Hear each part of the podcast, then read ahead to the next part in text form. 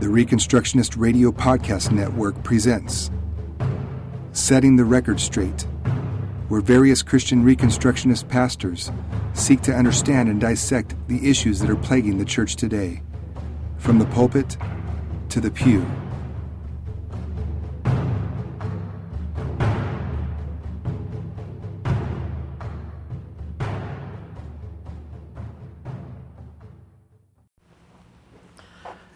Thank you, brother. Turn with me in your Bibles to the drama in the wilderness. The drama. Numbers chapter 5. I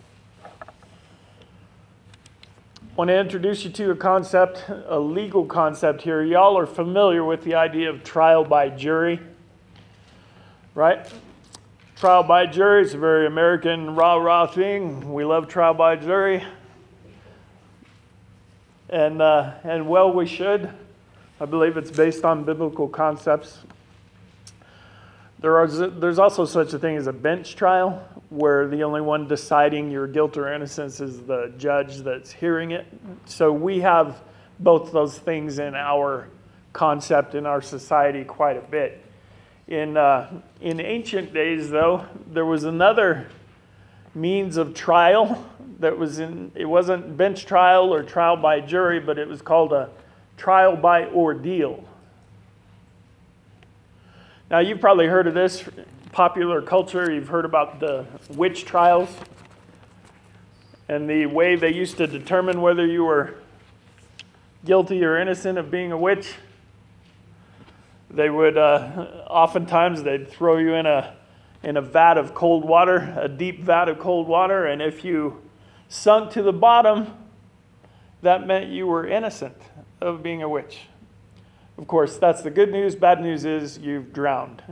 But if you were spat out by the water, you didn't sink. That meant you were made of wood and thus a witch, and you were and you were put to death. Uh, yeah. Uh, there were other things like this. There was a there was a trial by ordeal that was commonly used where they would where they would say uh, we've got this item here and if you retrieve this item out of this pot you are innocent of course the water that you had to reach through was boiling and so if you could reach through this boiling water and pull out this item and not be injured, that meant you were innocent. Or if you carried this red hot iron a certain distance and came out unharmed, that meant you were innocent. If you were harmed, you were guilty, and so you, whatever. All right, we all understand that's kind of, that ain't right. Frankly, the unjust thing that we recognize there is the only way you're going to make it through is if some kind of miracle happens. It requires a miracle for you to be found innocent in those sorts of trials by ordeal. Now, we're coming to a place in the scripture right here, beginning in Numbers chapter 5 and verse 11, where what we have is a trial by ordeal.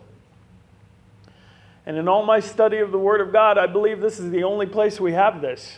It's the only law of its kind. It's a strange law. Let's just admit it. It leaves us with maybe more questions than it answers. Of course, it's my job to try to ask and answer those questions.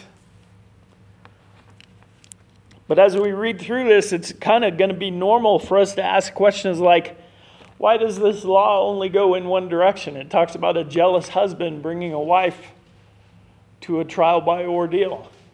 What's the wife supposed to do? Uh, can the wife not bring the husband? And why, why does it just seem to go in this one direction? Another question might be why is there no penalty if the husband turns out to be wrong and the wife is innocent? It's going to say that right at the very end. No penalty for the guy. Well, is that fair? Why is there only one trial by ordeal in the whole law of God? I mean, if God is willing right here to miraculously show us who is guilty and who is innocent, why not just do that all over with like every crime? But this is the only one where he does this. I think that's a legitimate question. Another legitimate question is why does it show up right here? This is kind of a strange place. To my thinking, it is. And I want to calm you right away before we read this interesting and strange piece of scripture. I want to calm your mind right away. I think there are great answers to all those questions. There are answers that show us a God who cares about the weak, cares about the poor, cares about the oppressed, cares about those who lack the power to defend themselves. So, with that in mind, let's walk through it beginning in verse 11, make sure we know exactly what it's saying. Then the Lord, that's Yahweh in the original, spoke to Moses, saying, Speak to the sons of Israel and say to them, If any man's wife goes astray and is unfaithful to him, and a man has intercourse with her, and it is hidden from the eyes of her husband, and she is undetected, although she has defiled herself, and there's no witness against her, and she's not been caught in the act, if a spirit of jealousy comes over him and he is jealous of his wife when she has defiled herself, or if a spirit of jealousy comes over him and he is jealous of his wife when she has not defiled herself. Okay, so what's the what's the situation that triggers this law and makes it happen? Jealousy, the guy freaking out. Whether he's right or wrong, he's freaking out. Now, in my short experience as a pastor, I have dealt with some couples where the issue was one or both of them was convinced that the other one was not being faithful. And whether they were or not wasn't even really the issue. The thing that was destroying their household was this spirit of jealousy.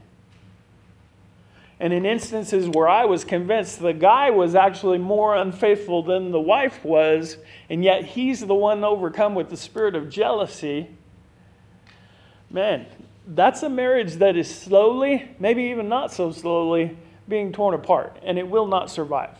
The spirit of jealousy in your marriage relationship will destroy your marriage. I guarantee it. Guaranteed. Because if I'm thinking that Joyce is doing bad things when I'm not there. Doesn't matter if she is or not, right? There's a sense in which perception is reality. Okay, so here's the trigger a guy who is uh, bound up in this jealous spirit and now it's causing problems in his household. He's supposed to then take his wife to the priest. Okay, let's keep reading at verse 15. The man shall then bring his wife to the priest and shall bring as an offering for her one tenth of an ephah of barley meal. That works out to about two quarts of grain. He shall not pour oil on it nor put frankincense on it. Let's stop right there and mention this for a little while. So he's just bringing the bare grain. But if we were to investigate this further, I'm going to give you some references here. We won't spend a lot of time going back and forth in the scripture, but Look these up, especially if you're interested. In Leviticus, Leviticus chapter 2, verses 14 through 15, it says that when a grain offering is brought, this is an offering of thanksgiving. It's an offering that you give just because you feel like expressing how thankful you are to God. It's an act of worship in that way. So you bring this offering of grain and you do not bring it bare. You're pouring olive oil on it, and you've got frankincense in there with it, not burning, but it's there so that when pieces of it do burn, it will smell, you know, really great. Okay? So the oil and the frankincense to the Hebrew mind, to the person who is living in that day. Listen, if there's a zombie apocalypse and you go into the grocery store to try to find food, and all that's left is a bottle of olive oil, that ain't helping you very much. Amen? You'd rather find a can of condensed milk or find cans of vegetables or something like that. There are certain things that you need before you can use these other things. Now, once you've got all the food you need, few things are finer than a nice bottle of EVOO. That's good stuff. And in the ancient world, you could grow a crop of bread in one growing season and feed your family. But making some olive oil, that takes some time. It takes some care. And it takes living in a land that has not been uh, hampered or demolished by warfare and stuff like that. So when the ancient Jews had olive oil, what was that a symbol of? God's protection and prosperity over a long period of time. And so when you're pouring olive oil on your sacrifice, what are you saying? Say, man, look how good God has been to me. Amen? And when you're burning frankincense on there, that's the same way. Frankincense is a luxury item. You don't need it in a zombie apocalypse. It's just going to make the zombie smell you and all that. So, frankincense is, is another luxury item, but it was commanded in the worship of God. And both oil and frankincense then represent God's blessing on you and what you're doing. And then it's kind of telling, isn't it? Oil also, of course, we know from the reading the whole Bible, oil is very symbolic of the presence of the Holy Spirit, another long term blessing of peace. So it's very telling when the man brings his wife and she brings her grain offering. It says specifically, do not pour oil on this. Do not put frankincense with this because yes, this is an allowable thing. It's going to wind up being a good thing, but listen, God may not be in this. What you, husband, are doing to your wife in this moment, God may have nothing to do with this. It's just the spirit of jealousy that's inflaming your brain. We're about to find out whether or not God is in this. You understand that? And this is not a happy situation. If you're bringing your grain offering with oil and frankincense, that's happy. That's a good time. Uh, trumpets are playing and you got your tambourines and everybody's happy at the temple. Grain offerings are being brought. But this one, you bring this and nobody's saying a thing. It's a sad thing. It's sad just to get to this point, amen, where the husband is so inflamed with jealousy that it threatens his whole family. Okay, let's keep reading. It's a grain offering of jealousy, a grain offering of memorial, a reminder of iniquity. Then the priest shall bring her near and have her stand before the Lord. And the priest shall take holy water in an earthenware vessel. Y'all know they had holy water in the Old Testament? It wasn't like what the Catholics call holy water, it was a much different thing. There were two places that scholars think maybe they got this holy water from. One will eventually get there in Numbers chapter 19, verse 17, and it talks about taking the ashes from a burnt offering and placing it in water, and that becomes holy water that is used to sprinkle things and call them clean. It becomes a water of cleansing. Another uh, possibility is that he's just getting water out of the laver that's in front of the tabernacle where the priests are washing themselves, and it's a holy set apart thing. So he's got this earthenware vessel full of this holy water. And he shall take some of the dust that is on the floor of the tabernacle and put it into the water. Well, that's obviously poisonous, right? Dust and water. That's obviously, nobody wants to be drinking. Uh, no. There's nothing wrong with that. I remember when I was a little kid and we moved out to the country out here north of town and we had a well guy come and drill a well and he struck water 200 gallons per minute at 40 feet we were real impressed at what a great well that was and he he was shooting water out of the well as soon as he dug it and we would get our little styrofoam cups and grab up some water and you get this water in your cup and it's it's totally brown it's like it's total mud i see all you country people going yeah that's the way it is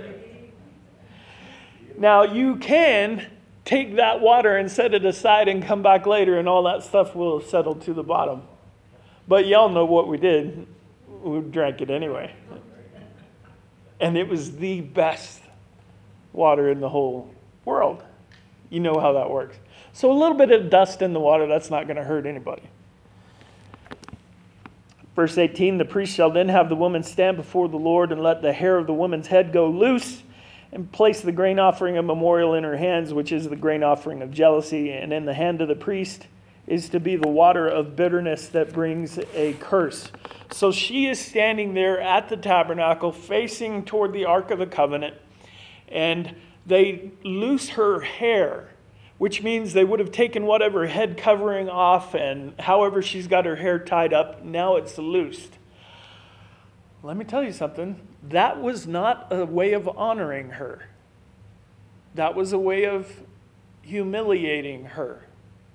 Women in that day wanted to have their heads covered. Why? Because slaves and prostitutes walked around without their heads covered. And back in the ancient world, ancient Corinth, for example, in the, in the first century, if you were walking down the street and you saw a woman walking without a covering on her head, it was legally allowed for you to take that woman and rape her. There was zero penalty for this. Zero. So for a woman to be forcibly they're taking the head covering off and they're loosening her head. This is not granting her some kind of elevated status. It's a humiliation being done. You understand that? Now, this doesn't have to do with what we're doing here, but then you get to 1 Corinthians chapter 11 and we start talking about head coverings. One bad interpretation that has dominated the Christian church for a long time is the idea that what was going on in Corinth was that women who walked in with head coverings, once they got into church, what they were wanting to do is take that off and just let it flow free as a way of flouting their husband's authority and saying, I'm not under his authority, I've got my own authority, and I don't need to be covered. Listen, there's not a woman in the ancient world that would have wanted to do that. The head covering was a sign of protection. You can rape the woman without the head covering, you'll be put to death for raping the one with the head covering. You think women are coming to church and saying, Shoo, glad uh, I can take this off. But that's the way the church has seen that passage. And so the whole idea about head coverings, we think what the problem is is a bunch of covered women wanting to uncover. The truth is, and the one that's more accurate with the culture of the day, including what we see here, is that you had slave girls who had been converted to Christ coming into the Christian assembly, and now once they're no longer in public, they're wanting to put on a covering just because it's more honorable. Right? Because they know that in Christ, yes, you are a slave physically, but Christ has set you free. And so you've got slave girls coming into the assembly, and now that they're here and they're with family, they're wanting to put on a covering like all the other women. And what you had instead was men saying, No, you're a slave. You don't get to wear a head covering. We've got it completely reversed as a church, as Christianity. I'm convinced Christianity has had this wrong for a very long time. The covering was not a sign, putting away the covering was not a sign that you're grabbing at authority that isn't yours. It's a sign of getting rid of the authority that you have with the covering. All right, that sermon was totally for free. but I just want to point out here that you've got the grain coming no oil, no frankincense. It's not a happy occasion. And now here is this woman who may be innocent, and she's being subjected to a little bit of public humiliation. This is not a happy occasion. Nobody should be cheering to see these sorts of things happening. Okay, verse 19 the priest shall have her take an oath and say to the woman, If no man has lain with you, and if you have not gone astray into uncleanness, being under the authority of your husband, be immune to this water of bitterness that brings a curse. If you, however, have gone astray, being under the authority of your husband, and if you have defiled yourself, and a man other than your husband has had intercourse with you, then the priest shall have the woman swear with the oath of the curse, and the priest shall say to the woman, Yahweh make you a curse and an oath among your people by Yahweh's making your thigh waste away and your abdomen your abdomen swell. And this water that brings a curse shall go into your stomach and make your abdomen swell and your thigh waste away. And the woman shall say, Amen, Amen. So, what are we doing here? We're now calling upon God to be the witness. In a trial by jury, you're going to bring evidences and witnesses. Now we're calling on God to be a witness. The husband hasn't seen her commit adultery, but if she has, we know that God has seen it. Right? And so that's what we're doing. We're invoking the presence of God. She is calling the oath upon herself. Now, in those trial by ordeals that we talked about, remember, a miracle had to happen for you to survive that trial by ordeal. Here it's completely reversed, as you will see. Here, the miracle has to take place to get the woman found guilty. Because there's nothing in the water, there's nothing natural that's going to make her abdomen swell and her thigh waste away. Nothing natural in the water is going to do that. We're calling on God's supernatural power. So the miracle will not, is not meant to or, or the only thing that needs miracle power is her guilt. If she's innocent, she'll be totally fine. She doesn't need a miracle to break in on her behalf. Verse 23 The priest shall then write these curses on a scroll, and he shall wash them into the water of bitterness. We've talked about this. They didn't have paper, and they didn't have modern ink. They were writing on things like dried animal skins and vellum, maybe something like that. Very smooth surfaces and they didn't have ink. They had, or not like we think of it, they had pigments made of minerals and stuff like that, where they would write on the surface of this, of this parchment or whatever it was. But to really make it set, you would then have to put some kind of dust or something on it to firm up those letters and keep them there. Because if you didn't do that, then you could just take a you could just take a wipe and wipe those wipe that writing right off, which is what's being talked about here. The priest writes the curse on the scroll, then he wipes it off and puts so that, that those minerals, those natural pigments, find their way into the water. Oh, well, that'll kill her. No, it's not going to kill her. It's, it's all natural stuff that they're finding in the desert. There's nothing poisonous in any of this. But it's the, symbolically, what is she saying? Symbolically, she's agreeing to the curse the same way that she just did verbally. The curse is now in the water, and I'm going to drink it. Okay?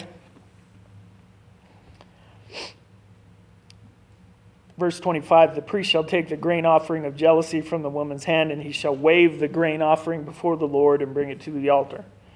The priest shall take a handful of the grain offering as its memorial offering and offer it up in smoke on the altar, and afterward he shall make the woman drink the water. When he has made her drink the water, then it shall come about, if she has defiled herself and has been unfaithful to her husband, that the water which brings a curse shall go into her and cause bitterness, and her abdomen will swell, and her thigh will waste away, and the woman will become a curse among her people. Interestingly, the Bible commentator John Gill, who does, he's great in the Old Testament because he takes the time to research what all the ancient Jews thought about these things. And in this passage, what he says was that the ancient Jews, they believed that this swelling of the abdomen and the uh, diminishing of the thigh was very rapid. We think of it as being like a sickness or something that she gets. No, they're saying drinks it and boom, and, right, and in fact, swelling so much, some of the Jews said swelling so much that she burst open and, and died then. Okay, so we're talking about something miraculous and strange and weirdly supernatural going on here. Okay? Verse 28 If the woman has not defiled herself and is clean, she will then be free and conceive children. This is the law of jealousy when a wife, being under the authority of her husband, goes astray and defiles herself or when a spirit of jealousy comes over a man and he is jealous of his wife, he shall then make the woman stand before the Lord, and the priest shall apply all this law to her. Moreover, the man shall be free from guilt, but that woman shall bear her guilt. Okay? So let's look at these questions that I mentioned before. Why is it that this law only goes in one direction? Why is it not a law that says if a spirit of jealousy comes over a husband or a wife? That doesn't seem right, does it? Uh, let me tell you. The reason is because the man in that day had a lot more options than the wife did. If a man got jealous of his wife back in this society, he could divorce her, he could put her away, or he could just marry another woman. He could get another wife or a concubine. So the man had some options that the woman didn't have. And I don't know if you understand, but in this ancient society, if a woman got divorced and was put away and could not return to her father's household or anything like that, that's practically a slow sentence of death upon her. It's certainly a sentence of lifelong poverty. It's certainly a sentence of pushing her to the very edges of the society. Certainly it is. So if the woman gets divorced, unless she's got something to fall back on, she's in real trouble at that point. The man is not in that situation. So that is part of what's going on here. The man has more options, the woman doesn't have options. And what I'm saying is that this points in the direction of the purpose of this law. Why is there no penalty if the dude is wrong? They go through all of this. The woman drinks the water. She's been saying for months, I haven't done a darn thing. You're a crazy man. Turns out he is a crazy man. She hasn't done anything. And she's fine. Why does the guy then go free? Right, he's not totally free. He's just legally free. Right? There won't be any extra punishment on him. If you didn't hear Cheyenne, she suggested he's still got to live with some guilt and stuff over that. Well, also because most of the guys that are jealous and they're sure their wife is cheating on them, if you ask them for evidence, they don't really have any. So they know there's a possibility that they're wrong. So if everybody knows that the law is whoever loses this legal duel gets punished, how many guys are there then going to take their wives? He has no evidence. If he had evidence, he could bring that to the actual legal system. He has no evidence, he has no witnesses. If he's wrong, he has the prospect of being punished. So that's going to deter him from making use of this law. You see how that would work? If he knows I can do this and it won't come back on me, he's going to be more willing to go through the process if he's really inflamed with this jealousy. I think what that means is God wants him. If he is, he can't, he's unreasonable. He can't be talked down. She can't talk him down. Nothing she says is working, and his mind is still on fire with this jealousy. God wants a resolution to that. And so he would have, he would rather have him take his wife to go through this he would rather have that happen and have her be found either guilty or innocent. He would rather have that than have them just be together in this situation of stalemate, where she's being accused and she's being called names and, she, and he's mistreating her based on crimes that she may not have committed. And their, their whole family, their whole situation is just slowly being torn apart. God would have there be a resolution. Do you see how that protects who? It protects the wife. Listen, God doesn't want the law to be decided based on who has money or who has power. In fact, He warns against that all over the place. But I'll tell you what, God really is on the side of some. He's on the side of widows, orphans, strangers, the poor. He's on the side of people who do not have the natural ability to protect themselves. And in fact, we mentioned it last time we were together. The truth is that the law repeatedly says if you oppress any of these people in this weak category, if you oppress them or you stand by and let them be oppressed without opening your freaking mouths and saying something about it, if you stand by and let that happen, the promise of God is that the same sort of oppression that is happening to them, He will make sure it happens to you. If you let this government treat people bad based on their inability to really fight or do anything about it, that same government is coming after you. That's the promise of God. He says it this way if you oppress them and they cry out to me at all, I'm coming for you. Now you and I have problems. So, yes, the law is supposed to be decided evenly. The law is not supposed to favor one group or another, but rest assured, God thinks that the law should be on the side of the weak until it's proven that they've really done something wrong. Right? Innocent until proven guilty. Where's that stuff come from? From the Word of God. Pagan courts didn't have innocent until proven guilty. What did they have? Guilty until proven innocent. Right? And during the Protestant Reformation and the, the time around it, we might get to this. Oh, we missed it in Sunday school. It didn't mention it very much, but the, the Inquisition. If you got accused of being a heretic by the Catholic Inquisition, it was a guilty until proven innocent sort of situation. How do you prove yourself innocent? How do you prove a negative?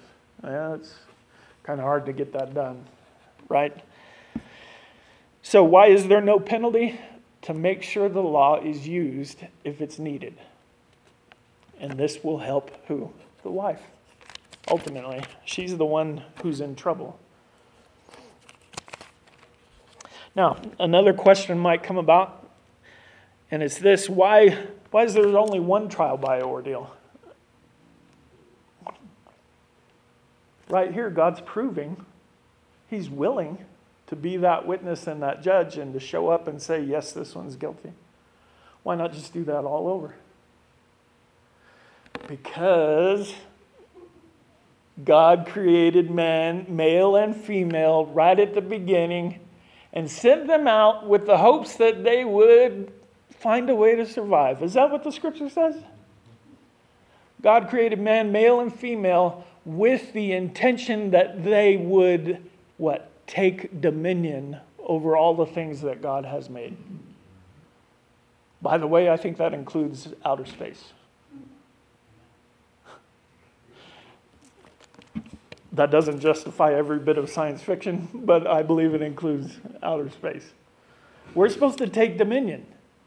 And I think what that means is yes, God is there as a backstop for us. If we get in a bind and things in the created world really begin to overwhelm us and now we don't have power, God invites us to come to Him and pray for miracles. Right? We do that all the time in here. We're praying for healing and stuff like that.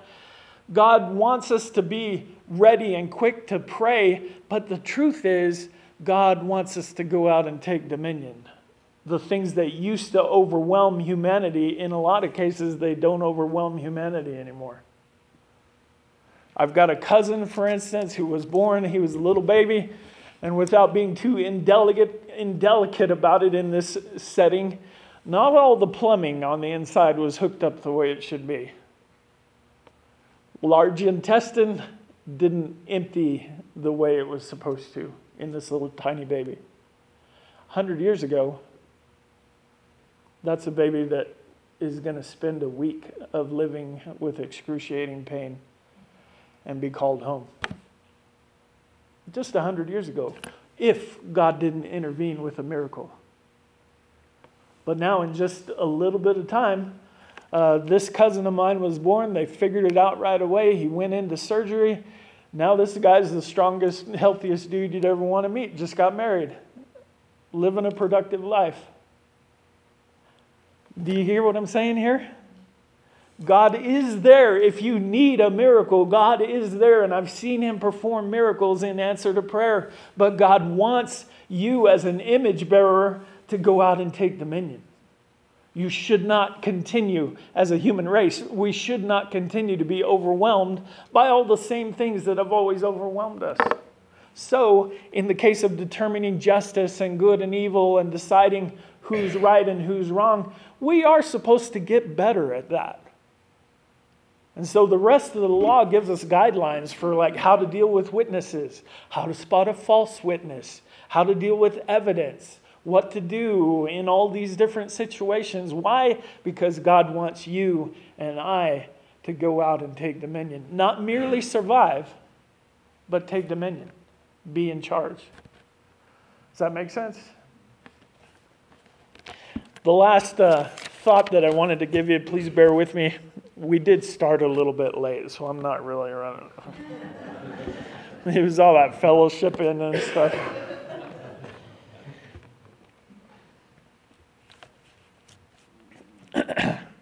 the last question that I proposed is why is this right here? It's the law. Hopefully, by now, we kind of understand what it's for and what its purpose was, and intricacies like that. We kind of get that. But why is it right here? I'm thinking, as a guy who plans on preaching through Numbers, why is it right here? Why not in the in all the laws that were given in Exodus and all the laws that were given in Leviticus? Why does God wait till right here? At the beginning of the drama in the wilderness, why does God put this right here?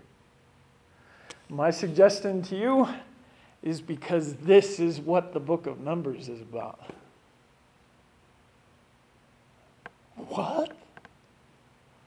What do we see in the book of Numbers? 40 years of God's covenanted bride being tested in the wilderness. 40 years worth of a trial by ordeal. Would she remain faithful?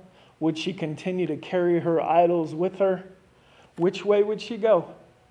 Would she commit spiritual adultery over and over and over and over again, or would she remain pure? Well, I won't spoil it for you. but that's what's going on here. That's what's going on in the whole book of Numbers. One long trial by ordeal. Okay, I have to spoil it for you. Turns out Israel is an unfaithful wife. And that becomes evident just in her trials. Well, that's terrible, Pastor. It is. Let me tell you about another trial by ordeal that happens later, though. This unfaithful bride takes Jesus before the authorities and says, This man does not deserve to live. He's a rabble rouser and a rebel. He claims to be a king greater than Caesar. He deserves to die. And what happened to him? They said, Okay, we're gonna, here's what we're gonna do. We're gonna nail you to a cross until we're sure you're good and dead. We're going to take you out and mummify your body. We're going to bury you in a tomb made of rock. We're going to roll the biggest stone you ever saw in front of the mouth of that tomb. And then we'll see what happens. Well, we saw what happened. On the third day, Jesus rose from the dead. Crucifixion, burial, stuck in the tomb, trial by ordeal. And when Jesus rose from the dead on the third day, that was God breaking in with a miracle to say, This one is righteous. Amen? Amen? You see how all this stuff works? First Timothy, in fact, says that he who was manifest in the flesh was vindicated in the spirit. I'm convinced that's talking about the spirit's power in the resurrection. And when the New Testament uses words like justified and vindicated, you know what those are? Those are courtroom terms.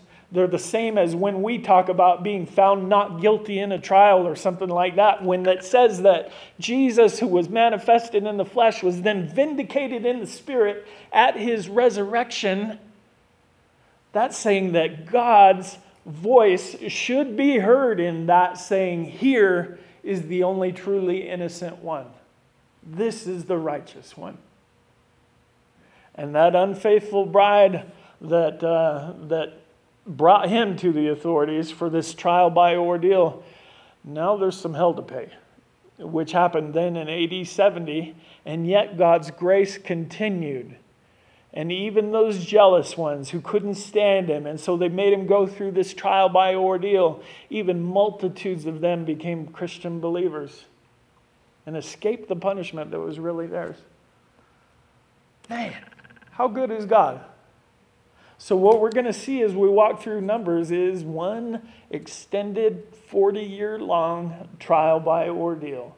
And we're going to see the unfaithful wife say, No, no, I'm, I'm totally fine. I'm, nothing wrong with me.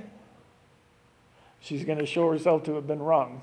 She's going to prove her own unfaithfulness. That's kind of cool. Right? You ever thought of the book of Numbers like that? That's, that's what nobody's ever preached to. I'm the only guy ever that's ever preached. No, not really. anyway, come back. Lord willing, next Sunday we'll be in chapter 6 and we'll find another kind of strange series of laws dealing with the Nazarites and the Nazarite vow. That'll be interesting. So join us there. If you have questions or comments, be sure you get those taken care of and, and come. I'm happy to talk to you about these things. Father, we thank you for our time together. We ask your blessing on it all. In Jesus' mighty name, amen. Thank you for listening to Setting the Record Straight. Join us on Facebook at the Reconstructionist Radio Discussion Group. And don't forget to visit ReconstructionistRadio.com to listen to all of our podcasts and to download our free audiobooks.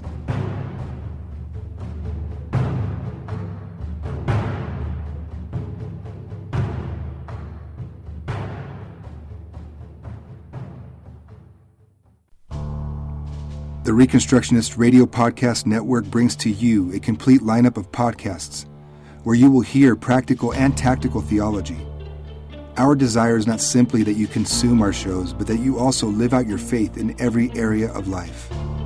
We can talk all day long about these things, but if we fail to put them into practice, then we fail as ambassadors of Jesus Christ our King. Subscribe now to your favorite Reconstructionist Radio Podcast Network shows or you can subscribe to the Reconstructionist Radio Master Feed, where all of the content we produce, including the audiobooks and audio articles, will pop up as soon as they are available.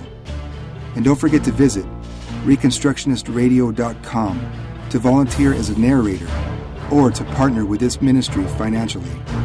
May the Holy Spirit stir you into action for Christ and His kingdom